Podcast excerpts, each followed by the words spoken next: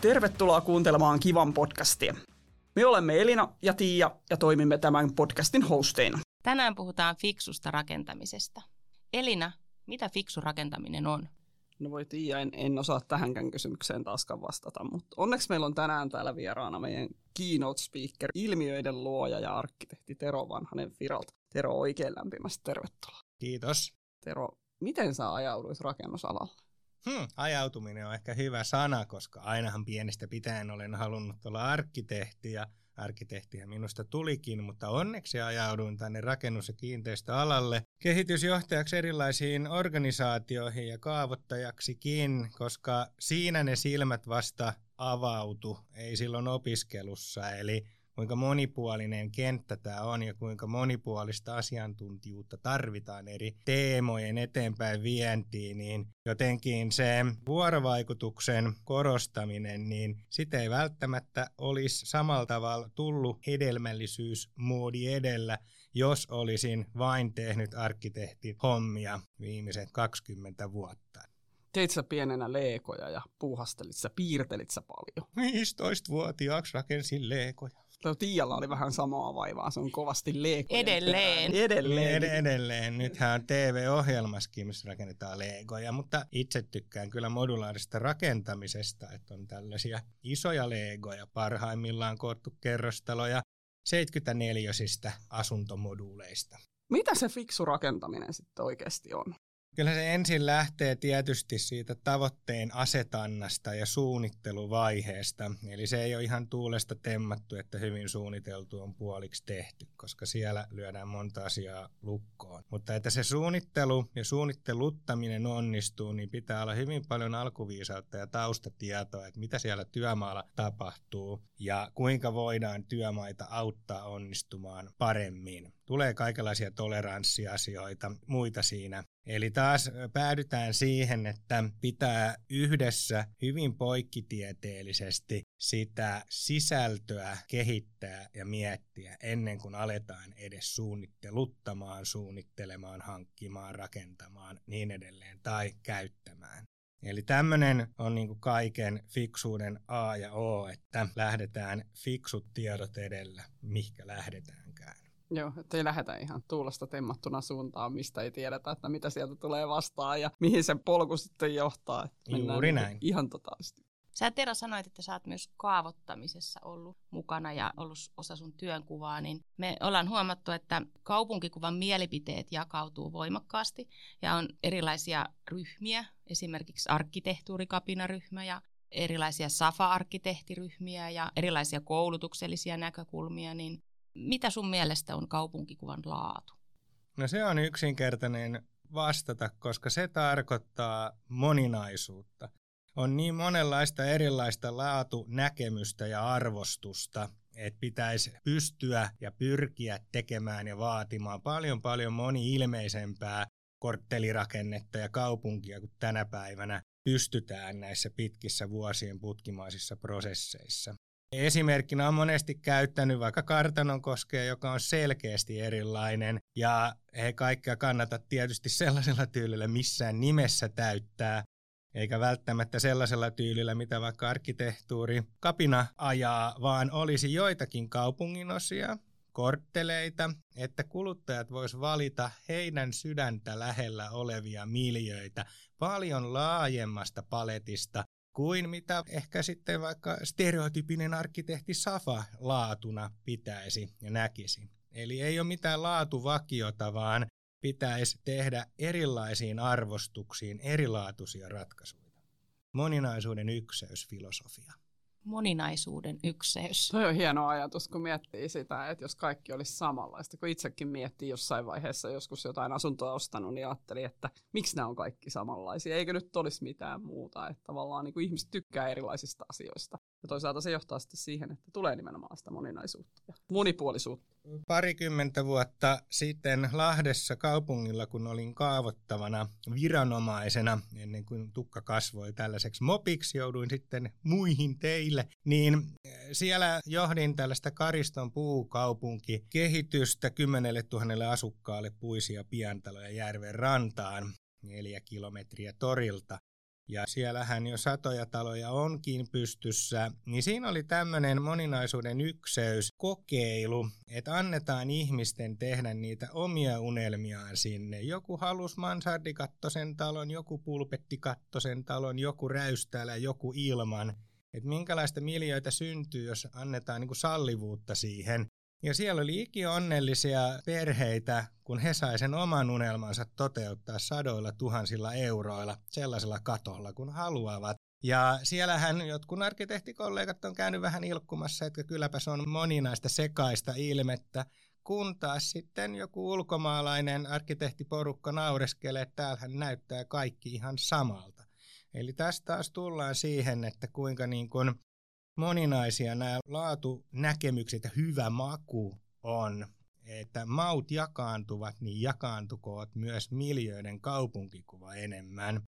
Mutta siinä viranomaisena niin kun oppi sen, että onko tämmöinen niin sanotusti plannerhenkinen mahdollistaja vai onko tällainen tiukka designer, joka pakottaa kaikki rakennuttajat tekemään tietyn muotin mukaisesti tarkoilla määräyksillä. Ja, ja tunnustan, että itse olin ja olen edelleen planner-henkinen, eli mahdollisuuksien moninaisuus edellä. Ja niitä on monia yhteiskehittelyn työkaluja, millä voidaan kaupunkikuvaa ohjata sitten näissä prosesseissa erilaisiin laatunäkemyksiin. Minkälaisia työkaluja?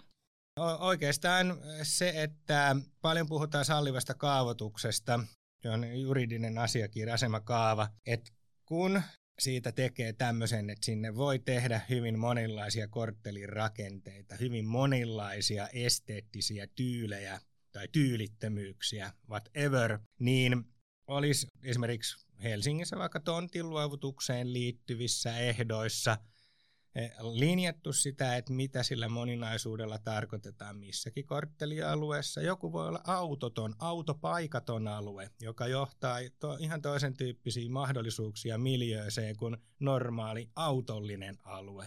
Ja niitä ei tarvitse liittyä edes arkkitehtuuri näiden teemojen. Ne voi olla hyvin vaikka niin lapsiperheiden unelmien täyttymyskortteli, rakennealue. Niin varmasti näyttää erilaiselta kuin mitä keskellä Jätkäsaarea vaikka näyttää.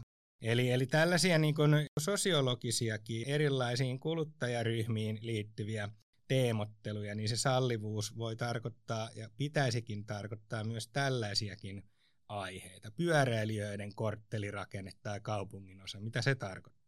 Ja, ja listaan kun lisää näitä työkaluja, niin tontinluovutuskeinot on niin kuin yksi, voisi olla paljon monipuolisempia tontinluovutuskilpailuja esimerkiksi, ja niihin näitä sallivia laivoimaisia kaavoja, ettei se veny viiden tai kymmenen vuoden mittaiseksi se prosessi, että kaikki jo vaihtuu moneen kertaan, osalliset että asiakkaat, että naapuritkin. Toinen on sitten niin rakennusvalvonnan rooli, kaupunkikuva toimielinten rooli. Eli että siellä olisi jo lähtökohdissa, että mille alueelle minkäkinlaista uniikkia, ainutlaatuista kaupunkikuvaa lähdetään tekemään ja millä kaikilla mahdollisilla keinoilla sellaista sitten voidaankaan luoda ilman, että vaikkapa kaavoitusarkkitehti on linjannut määräyksissään tarkasti ja viitesuunnitelmissa, että minä ja me haluamme juuri tämän näköistä laatua ja te olette nyt kiitollisia, kun saatte sitä sitten toteuttaa.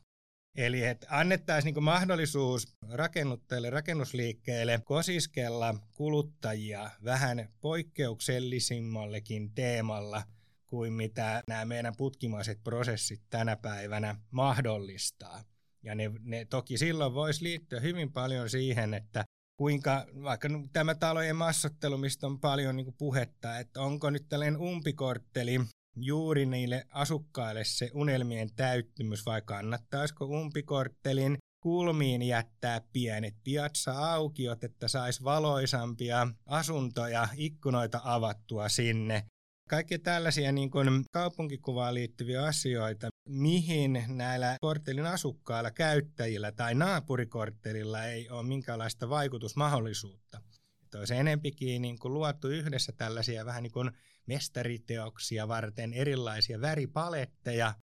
Värit tarkoitti tässä nyt näitä teemoja, asuntojen kokoluokkia, pysäköintiratkaisuja, pihajärjestelyjä, onko ullakkosauna vai ei, niin edelleen. Et vaadittaisi ehkä koko siltä prosessilta, missä on rakennuttajaa, asuntojen ennakkomarkkinointia, rakennuslupaa, lupakäsittelyä, muutoslupaa, kaikkea tällaista, että ne, ne prosessit olisi sellaisia, että ne mahdollistaisi sen, että vielä ei ihan tarkkaan tiedetä, minkälainen se lopullinen kortteli tai talo tulee olemaan, koska vasta se vuorovaikutus näiden käyttäjien ja asuntojen hankkijoiden kanssa osoittaa, että mitä yhteistiloja sinne haluttiin, minkälaisia parvekejärjestelyjä, minkälaista kenties kattomuotoa.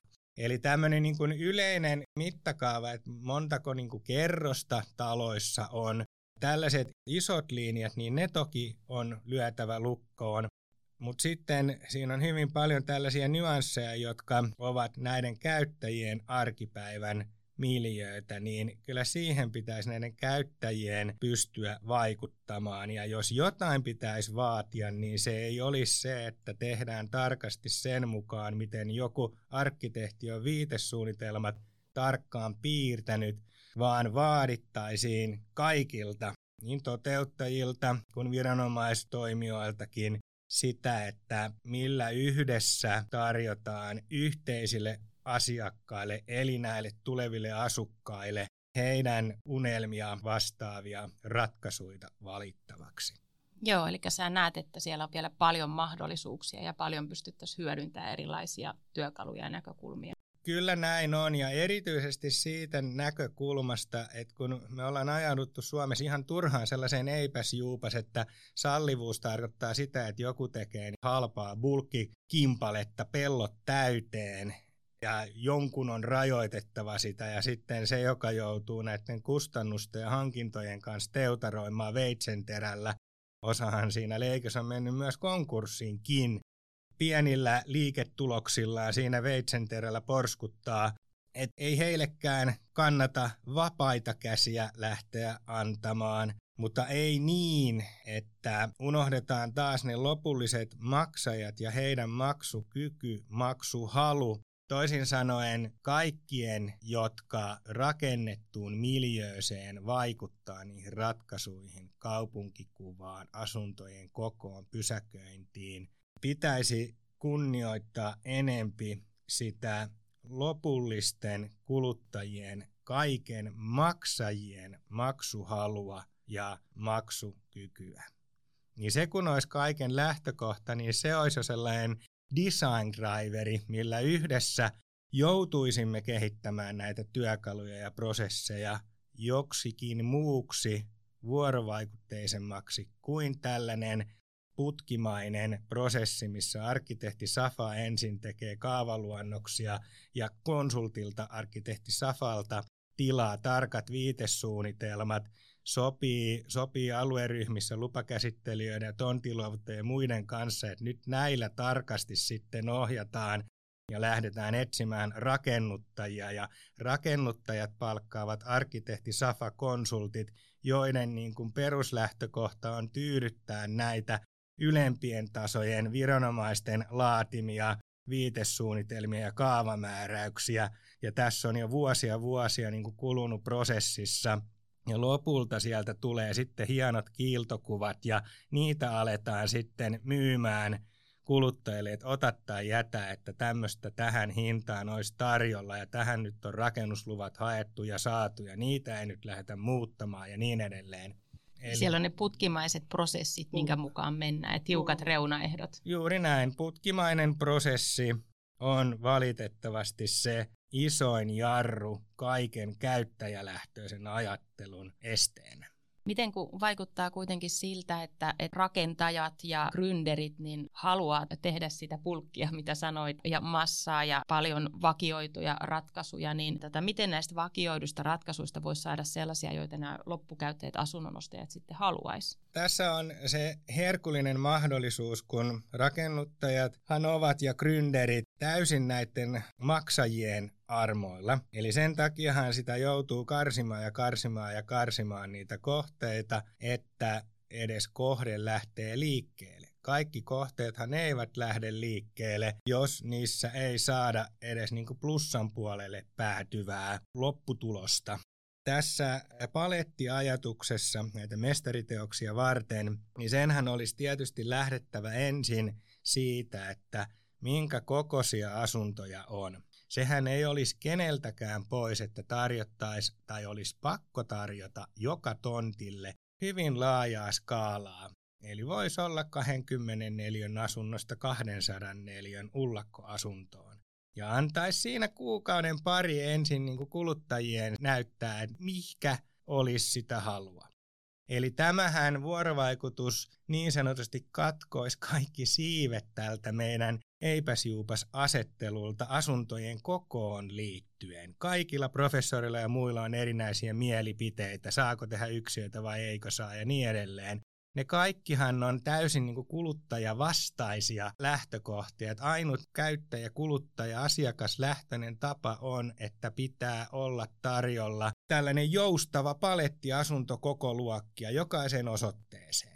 Ja sen rakennuslupaprosessin ja kaupunkikuvan valitettavasti olisi silloin joustettava, että sitten kun vaikka puolet kohteesta on varattu, niin sitten aletaan näkemään, että minkäslaiseksi tämän kohteen asuntojakauma muodostuu. Ei niin, että sen on päättänyt joku poliittinen porukka, viranomaisporukka, yhtään sen enempää kuin arkkitehtiporukka tai se hankkeeseen ryhtyvä rakennuttajaporukkakaan. Se olisi kaikkien etu, että olisi prosessit ja työkalut, minkälaisia löytyykin jo, jotta kuluttajat, ostajat, maksajat saisivat valita mieleisen koon. Eli koko on ihan niin kuin ydinasia, koska se määrittelee hyvin pitkälti, minkälainen könttäsumma pitää asunnosta maksaa tai ottaa lainaa tai kuinka suureksi se vuokra muodostuu. Ja jatkan sitä vielä selleen, että tämä koko asia, kun se on joustava, niin on jo puolet voiton puolella tämä asia asiakaslähtöisyydessä. Toinen on sitten, että kun on näitä asuntojen syviä runkoasioita ja montako asuntoa on porrashuoneissa ja niin edelleen, niin sekään ei olisi välttämättä keneltäkään pois, että siinä kohteessa vaikka joku helsinkiläinen kortteli olisi vaadittu, kaikki vaatis toinen toisiltaan, että piirretään ja arvioidaan kustannuksia vaikka kolmelle täysin erityyppiselle, eri tehokkuuksiselle kokonaisuudelle rakennuksia. Ja sehän silloin olisi tässä filosofiassa näyttävä siinä asuntojen hinnassa, hankinta-arvossa, että onko siinä porrashuoneessa nyt pelkästään kaksi kämppää, läpitalon kämppää isoa siinä kerroksessa vai onko niitä kenties 12? Ja kuinka nyt se syvä se sitten se runko siinä kerrostalossa on, koska rungon syventäminen edullistaa niitä asuntoja ja tekee niistä varjosampia ja ei niin viihtyisiä. Jollekin se hankintahinta on kaikki kaikessa. Miksi heiltä pitäisi evätä edulliset uudiskohderatkaisut? Ja yhtä lailla toisaalta, että on perheitä ja monia pariskuntia yksin eläviä, jotka haluaa vaikka 54 sen niin sanotun yksiön pikku makuuhuone alkovilla isolla parvekkeella. Siinä sivussahan samassa voisi olla juurikin tällaisia asuntoja tarjolla siihen kohteeseen. Ja mietin niin kuin sellaistakin kuin perheasunnoista, niitä yritetään poliittisesti aina ohjata jollakin säännöstelyllä ja säätelyllä ja, ja niin edelleen. Niin yksi tietysti ajatustapahan on, kun jotkut professorit tykkäävät tai arkkitehdit, että yksiö on ihan kaamea asia, vaikka niille on kyllä sitä kysyntää. Niin mikseikä sitten tässä esimarkkinointiajatuksessa voisi olla niin, että markkinoidaan kohdetta pelkästään ensin perheille pelkästään ensiä isoja asuntoja, vaikka kuukauden päivät, yhdessä silleen, että lupakäsittelijät ja kaikki on mukana siinä samassa veneessä vokottelemassa isoille asunnoille ostajia. Ja sitten katsottaisiin kuinka paljon nyt löydettiin perheitä johonkin kortteliin ja sitten sen lopun saa toteuttaa just sen kokoisina asuntoina, mille kukakin löytää sitä sitten kysyntää. Eli tällainenkin yksinkertainen vuorovaikutusprosessi ja työkalu, mikä on täysin laillinen ja mahdollinen tehdä yhdessä rakennuttajan viranomaisen kanssa, poistaisi sen koko perheasunto jaarittelun mediasta ja, ja keskusteluista. Eli tämmöinen niin kuin yhdessä yhteisten asiakkaiden näkeminen ja ymmärtäminen ja siitä niin kuin ajatuksesta kumpuva yhdessä tekeminen yksityisten ja julkisten tahojen kanssa, niin ei meillä olisi mitään epäsiupaskeskusteluja sen jälkeen. Toi asuntojen koko on kyllä mielenkiintoinen keskustelun aihe ja rakennuksien asuntojen kokojakauma on vaihdellut vuosien mittaan aika paljonkin. Niin miten sä näet, että missä on tulevaisuus? Minkälaista kokojakaumaa meillä on rakentamissa tulevaisuudessa?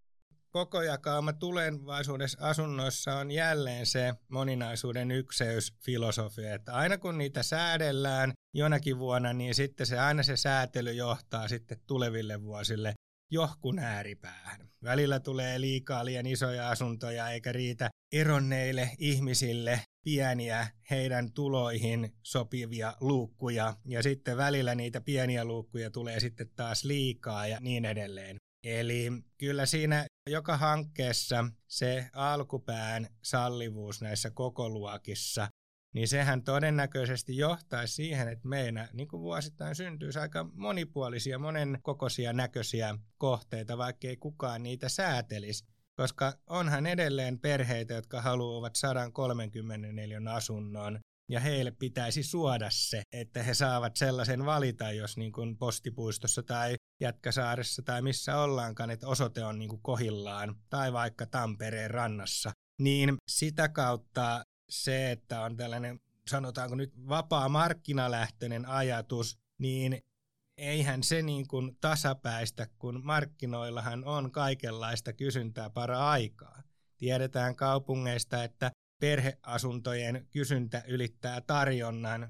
Silloinhan todennäköisesti uudiskohteessa syntyisi perheasuntoja, jos olisi tämä joustava asuntojen jakauma-asia. Eli joustavuus on Jou, tässä kaiken ydin. Ja, ja sitä tuli nyt aika tuhdisti nyt ei, tätä ei teemaa. Se, ei se mitään, toi oli ihan hyvä teema. Ja tavallaan niin kuin sen joustavuuden kautta, niin tavallaan niiden asunnonostajien toiveet, niin ne nyt vaihtelee sitten riippuen siitä, että kuka sitä asuntoa on ostamassa.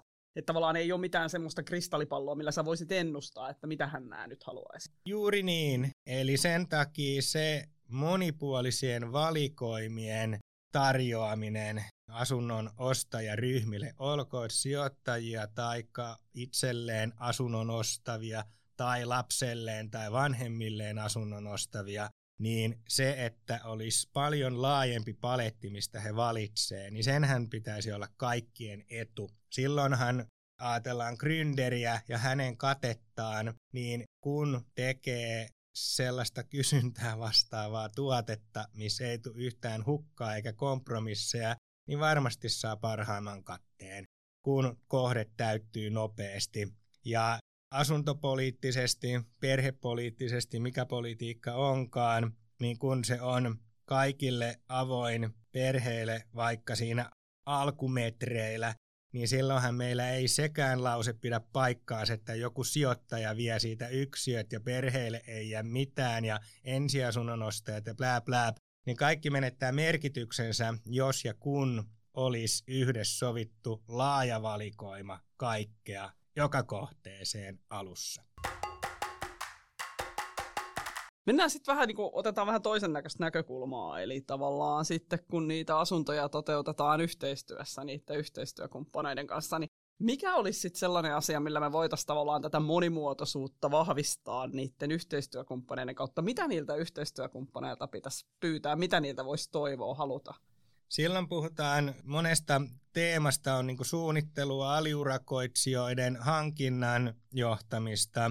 Ja jos lähtee siitä, mikä kaikkia nyt alussa auttaa, on se, että tietysti meillä kannattaa olla vakioituja suunnitelmia, osaratkaisuita, vakioituja tehdastuotettuja komponentteja, vaikka kylpyhuonemoduuli, keittiökaapistomallistot, tietyt portaat, tämmöiset asiat, niin siellä on paljon sellaista, mikä kannattaa olla millilleen vakioitu ja hankintakanavat, toimittajat tiedossa ja tarkat hinnat ja niin edelleen. Eli tällainen kumppanuus edellä, niin se auttaa tietysti kaikki osapuolia tuottaa näille loppukäytöille parhaan lopputuloksen. Ja tietysti niin erilaiset digitaaliset, vaikka Firaan liittyvät SideDrive, työkalut, niin se, että saadaan ajankohtaista dataa ja tietoa näistä kaikista projekteista, sit kun se projekti varsinaisesti on käynnissä ja voidaan sitä johtaa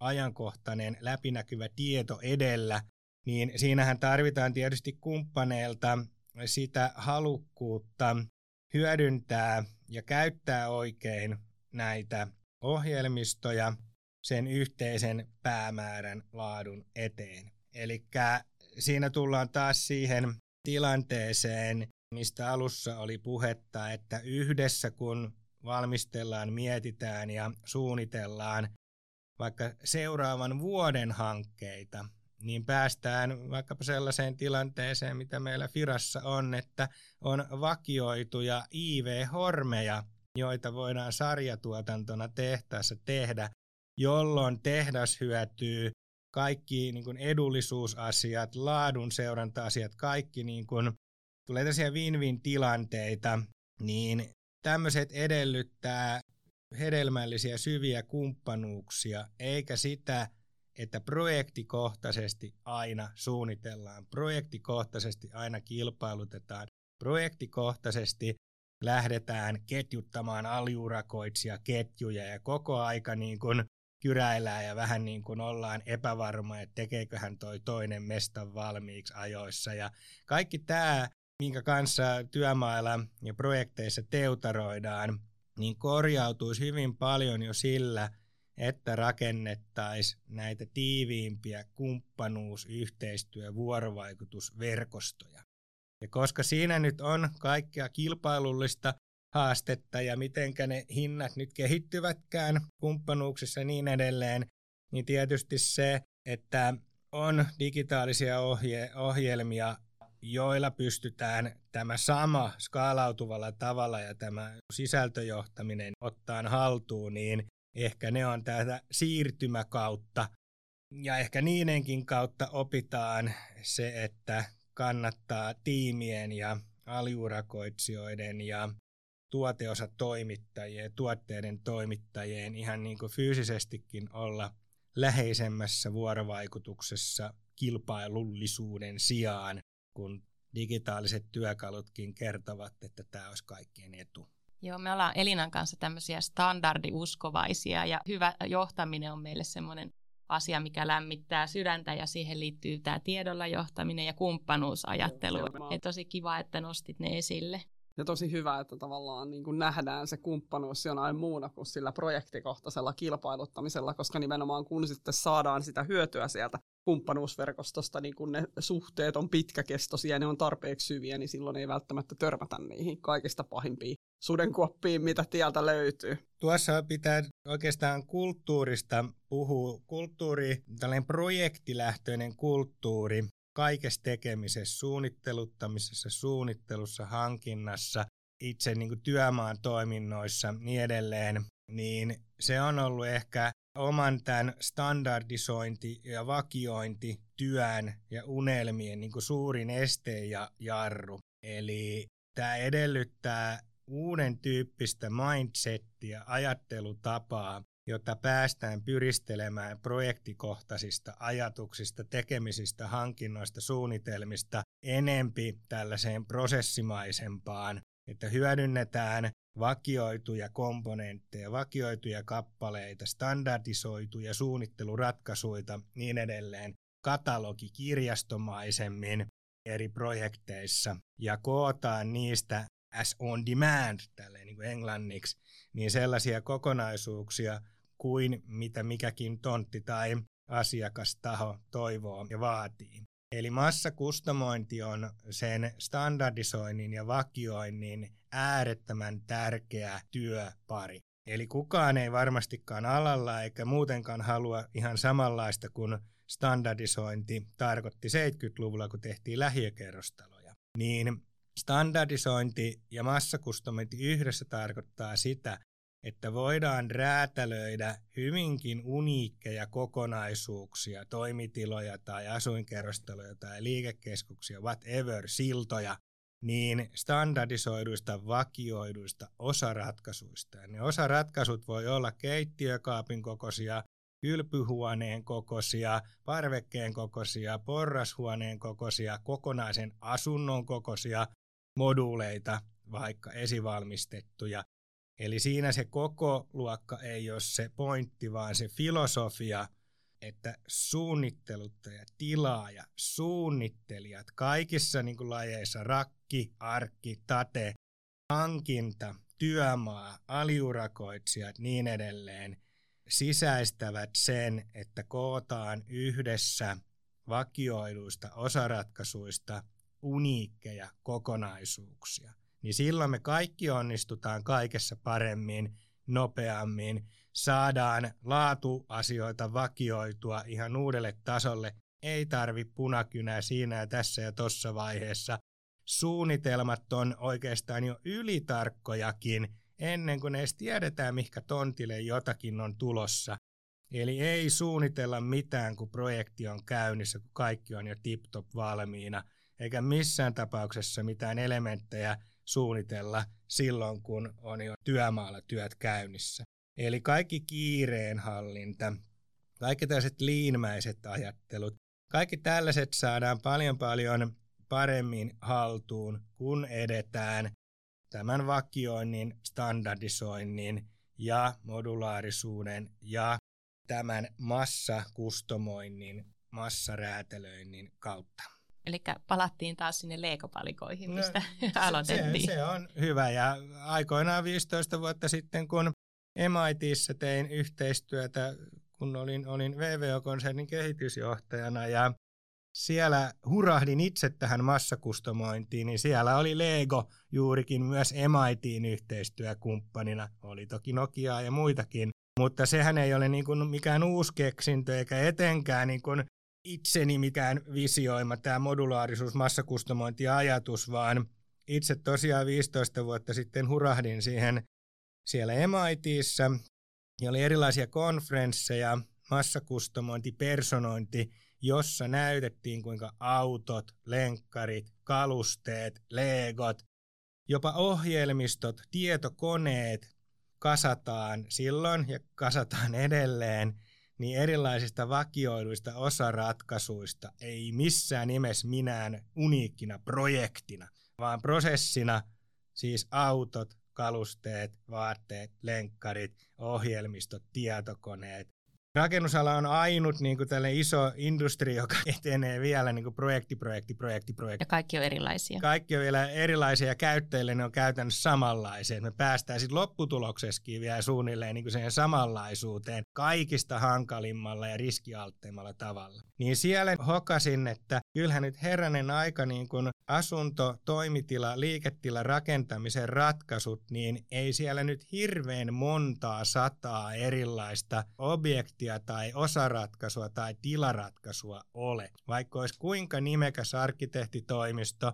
ja toinen ja kolmas nimekäs, niin itse kun on niin piirrettänyt näitä erilaisia kirjastoja, niin on hauskaa ja ehkä vähän jopa surkuhupaisaa, että kun tuo muutaman sadan asunnon paletin jonka on hionut jonkun palkitun nimekkään arkkitehtitoimiston kanssa, insinööritoimiston kanssa kasaan, kun sen tuo toiselle suunnittelutoimistokonsulttiporukalle, niin eiköhän he mene keksimään parempia ja dissaavat sitä. Sitten kun mennään sen jälkeen vielä kolmannelle, niin siellä sitten alkaa olemaan jo sellaisia tilanteita, että palataanpas siihen ykkösryhmään, että aina halutaan juuri joku se toinen kuin mikä on niin tarjolla. Niin tässä on niin oppinut sen, ja myös niin rakennuttajiin liittyen, niin oppinut sen, että asunnoista eri kokoluokista kannattaa olla muutama vakioitu variaatio, jotta sen keittiön paikan voi päättää ja sängyn paikan ja,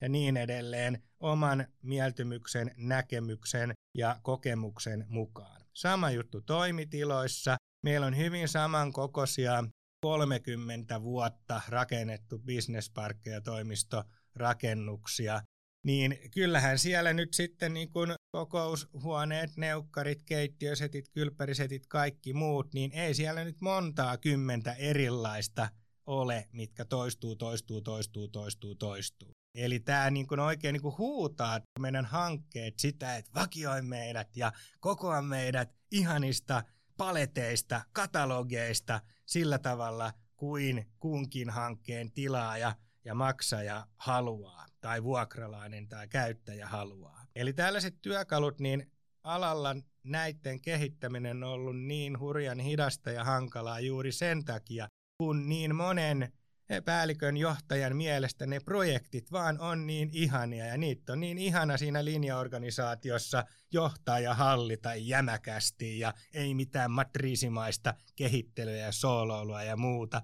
Niin tämä koko niin kuin kulttuuri on ohjannut koko alan siihen projektien ihanuuteen. Sulla on kyllä tuoreita ajatuksia rakennusalalle, tosi kiva no, kuulla. kiva kuulla välillä, että melkein menee aina saarnaamisen puolelle, mutta nämä on niin omaa sydäntä lähellä nämä niin asiat, kun on niin satoja satoja projekteja läpikäynyt erilaisten tiimien ja kaavoittajien, hankekehittäjien, päällikköjen, insinöörien, suunnittelijoiden, spesialistien kaikkien kanssa tässä 20 vuodessa, niin on niin huomannut, kuinka ne samat asiat toistuu, toistuu, toistuu, samat virheet, samat tuskailut, samat pähkäilyt toistuu, toistuu, toistuu.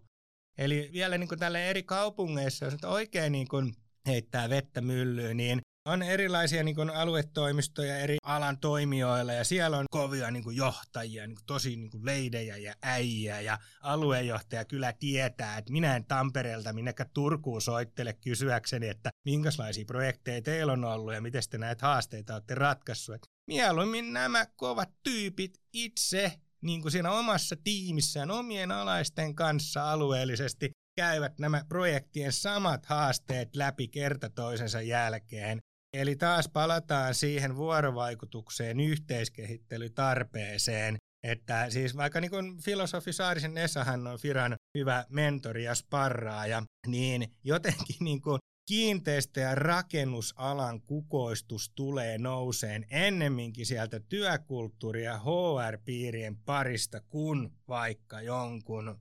digitaalisuuden tai vakioinnin tai teknistaloudellisten Exceleiden kautta. Kyllä niin. juuri näin. Henkilöstön niin kautta ja niin. osaamisen kautta. Tälle 46-vuotiaana jotenkin on hassu, että on tälle hurahtanut tähän puoleen, kun se tuntuu olevan sen kaiken niin kuin ratkaisu, kun liikutaan projekteista kohti prosesseja ja teollista tuotantoa hallittavuutta. Tuosta modulaarisuudesta ja moduuleista vielä viimeinen kysymys, niin jos miettii rakentamisen koko elinkaarta ja rakentamisen vastuullisuutta, niin miten sä näet moduulien tulevaisuuden? Voiko moduuleja kierrättää? Moduuleita voi nytkin jo kierrättää, on toimijoita, jotka pyrkivätkin edistämään sitä, että on vaikka koulu tai joku muu rakennus, joka voi viiden tai kymmenen vuoden päästä muuttaa toiseen osoitteeseen tarpeen mukaan. Ja näitä voi tehdä puusta ja teräksestä ja teräskennosta ja monista eri materiaaleista. Betonista niitä ei ehkä kannata tehdä. Voi olla ainakin vähän vaikeaa no, ruveta niitä siirtelemään. Vähän niin kuin painavaa ja haurasta. Mutta joka tapauksessa niin moduuli filosofiana tarkoittaa sitä, että jokaisessa hankkeen vaiheessa suunnittelun lähtötiedoista, suunnitteluttamisesta, suunnitelmista, hankinnoista, osaratkaisuista niin edelleen, niin on jouduttu miettimään paljon tarkemmin toleransseja ja on mietitty pitkäaikaiskestävyyttä ja putkien vaihdettavuutta, tällaisia niin kuin asioita, paljon huolellisemmin ja skaalautuvammalla tavalla kuin tässä meidän projekti, projekti, projektikulttuurissa, missä ei ole aikaa, rahaa eikä halua eikä himoa kellään miettiä jotain niin kuin putkien vaihdettavuuksia 30 vuoden päähän. Ja kerron Firan vaikka kylppärimoduuli esimerkin kautta kerrostalossa tai toimistotalossa – ei nyt hirveän montaa tuntia välttämättä kukaan käytä siihen niin kylppärien suunnitteluun. On vähän sellainen pakollinen paha. Niin nyt tällaisessa modulaarisessa tuotannossa onkin käytetty tuhansia tunteja yhden tai kahden tai kolmen kylppärimoduulin hiomiseen, luontiin, liinimäiseen kehittämiseen ja hyvin laajassa moniäänisessä vielä niin kuin vuorovaikutuksessa erilaisten toimijoiden kanssa. On materiaalitoimittajia ja suunnittelijoita, urakoitsijoita, asiakkaita, rakennuttajia siinä ollut mukana. niin kyllähän niin kuin se tälle maalaisjärjelläkin ajatellen, itse kun mä nyt asun maalla, niin väkisinhän siitä tuotteesta tulee silloin parempi myös sen pitkäaikaiskestävyyden, huollettavuuden, laadun näkökulmasta, kun siihen on käytetty hitsit sata kertaa enempi sitä arvoa tuottavaa kehittämistä ja suunnittelua kuin mitä tässä meidän kasataanpa projekti nopeasti tästä kilpailutus edellä mallisista kuvioista. Tosi mielenkiintoista. Mulla on tämmöinen keventävä loppukysymys sulle. Mikä on sun lempirakennuksessa ja miksi? Nyt pitäisi tulla joku tosi mielenkiintoinen, annappa tulla. Moi ei, onko vähän niin kuin please, jos sanoit oma koti, joka on moninaisuuden ykseys, niin se ei niin kuin käy. Eikä, Saa senkin eikä, sanoa. eikä vuotavat kiasmat, eikä käpristyvät marmorit Finlandia-taloissa, enkä haluaiskaan niitä nimetä. Mutta mä haluan sanoa, että tämä moninaisuuden ykseys edellä, niin se on joku rakennus, mikä on korttelin kokoinen, mikä tarjoaa niin kuin monipuolista miljöötä samalla. Sillä tavalla, että siitä rakennuksesta löytyy eri sääoloihin, eri fiiliksiin, erilaisiin elämäntilanteisiin niitä paikkoja, jotka tukee juuri sitä elämäntilannetta tai fiilistä. Mulla on ollut tämmöinen niin kuin Kissopol Townscape-ajatus, että pitää olla pussailuun sopivaa kaupunkikuvaa, mutta myös sitä, että arjen askareet saa hoidettua ja kaupas käytyy optimaalisesti.